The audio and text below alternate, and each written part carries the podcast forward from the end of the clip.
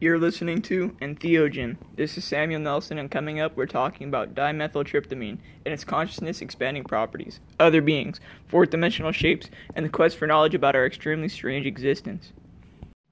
DMT is a psychedelic drug that is produced inside of your body, it's produced inside of plants, it's produced inside of animals, and it's the most peculiar thing in the entire universe.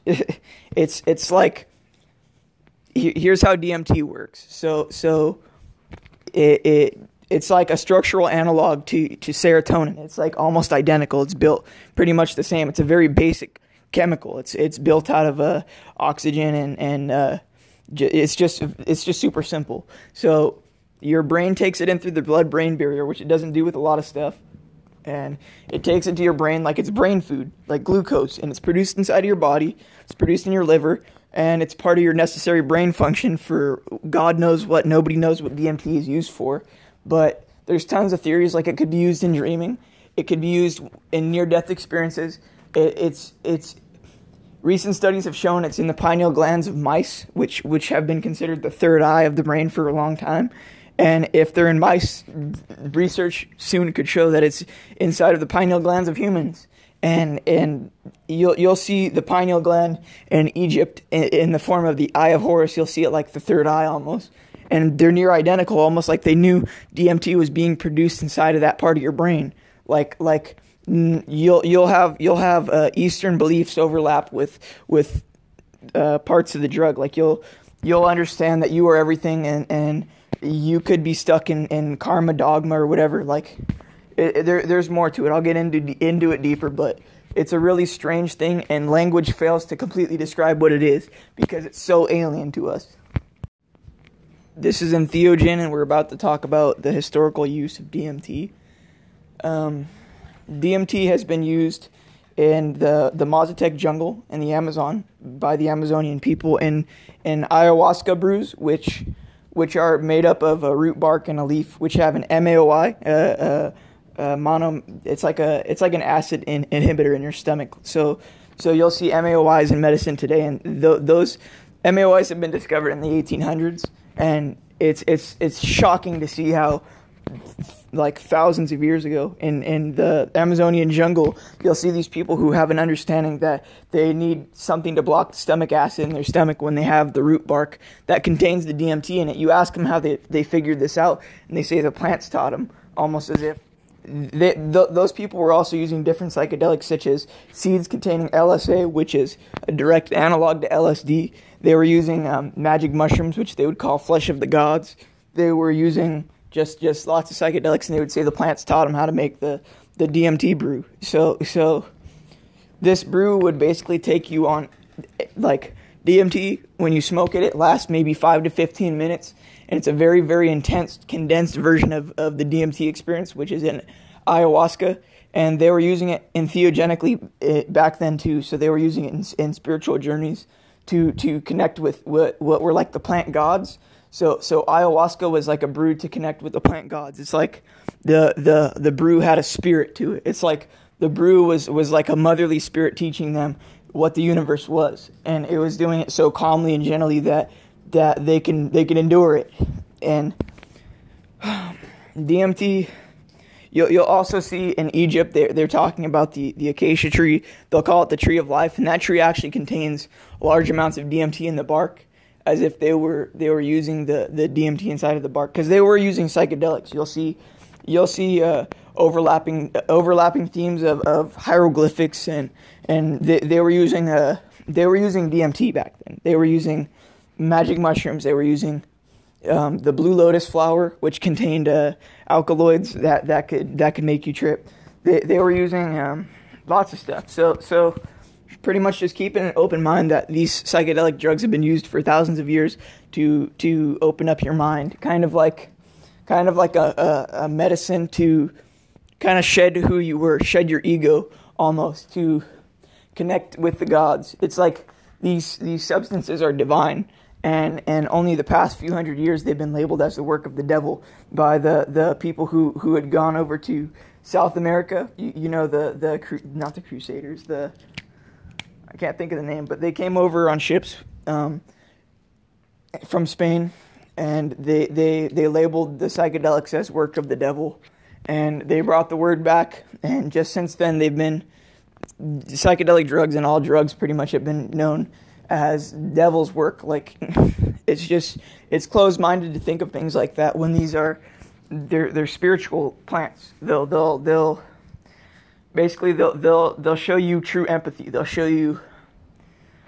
Uh, I'll, I'll, get on. I'll, I'll, get on somebody who will talk about this more. But DMT, it, it's it's a beautiful plant medicine, and it's been used for thousands of years. Terence McKenna is a psychedelic thinker, and the way he speaks about DMT is is with machine elves and, and fourth dimensional shapes or self transforming um, machines, and he speaks about when when you hear when you hear about an elf, you you'll probably think about Santa Claus. You'll probably think about you know workshops. You know, so so here's a little backstory on Santa Claus. Santa Claus is associated with spruce trees.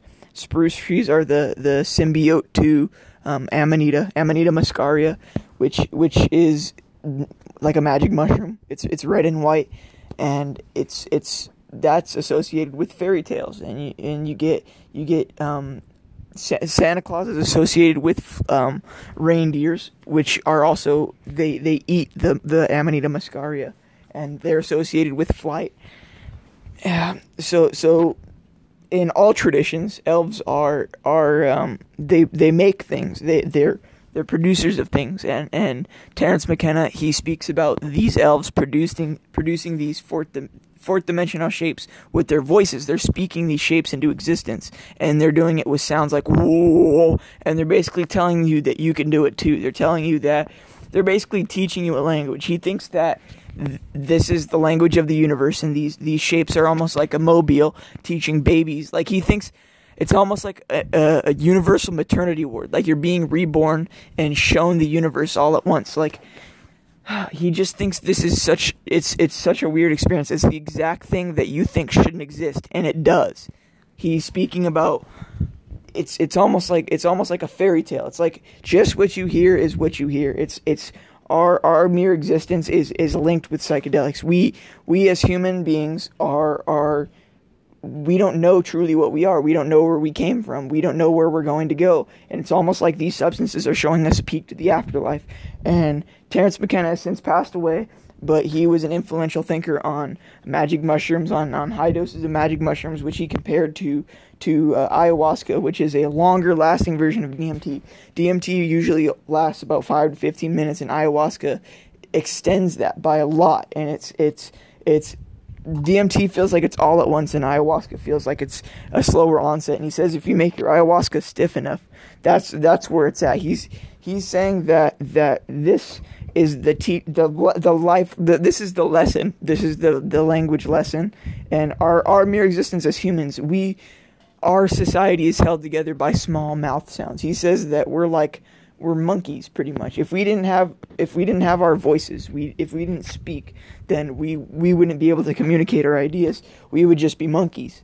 We would just be monkeys. So he's pretty much saying our entire universe is made out of of of speech and it's almost like these chemicals are are keys like doorways to to different realities. They're like not different realities. They're like doorways to to something else. We we are in hyperspace right now. It's it's like it's it's just like we we don't need spaceships to travel to different planets. We we just need a chemical tuning. We can tune into these different realities. It's it's it's really strange.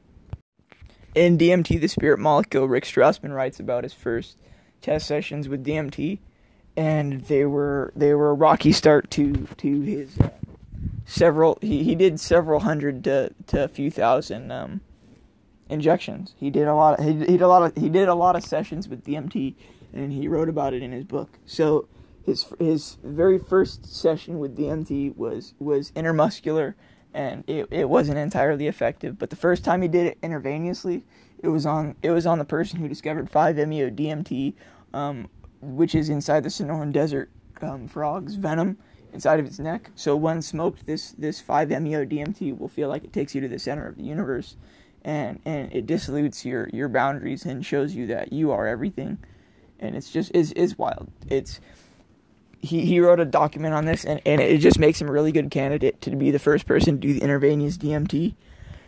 So he, he, he goes through the experience, and he has a really he has a really uh, intense experience because they gave him too much. They gave him too much because it was the first dose they'd given. They gave him two two milligrams extra, which is about a third higher dose than they should have. So so mm, pretty much he, when he got out of his experience, he, he mentioned talking to them or or um, different beings, which I'm going to talk about more in detail on our next segment. Um, them. You're listening to Entheogen, and I'm about to discuss why um, these substances are illegal. Um, pretty much the the the reason these are illegal, you, you look at a substance like alcohol. Alcohol is widely accepted in society, and it's it's highly damaging. And you look at a substance like magic mushrooms. It's it, it's it's it's um, anti-addictive. Pretty much, if you take it three days in a row, it, you won't feel it the third day. So, Schedule One means it's highly addictive and has no accepted medical benefit. So, it's not it's not addictive and you look at the the benefits of magic mushrooms. It's been highly effective in in um, a quitting aid for for people uh, who have heroin addictions and and uh, even even nicotine addictions. It's been 80% effective in in making 100 100 okay so they did a test on 100 uh they did a test on 100 um, people right in a uh, in a lab setting and they they um, pretty much they they went to see how effective magic mushrooms are in in uh, a quitting aid. So so it was eighty percent effective in this test group, which which is ridiculous. So so even something like that, it, it's an accepted medical benefit. It's it's just like it's just like cannabis. How they said it was no accepted medical benefit, and it's it's ridiculous. These substances aren't illegal for our safety. It's it's because it's because the government wants to take that right away from us. They think it's it's not our right. Um, listen to what Terence McKenna has to say about the matter of psychedelic legalization. Psychedelics are illegal not because a loving government is concerned that you may jump out of a third story window. Psychedelics are illegal because they dissolve opinion structures and culturally lay down models of behavior and information processing. They open you up to the possibility that everything you know is wrong. And he could just be right.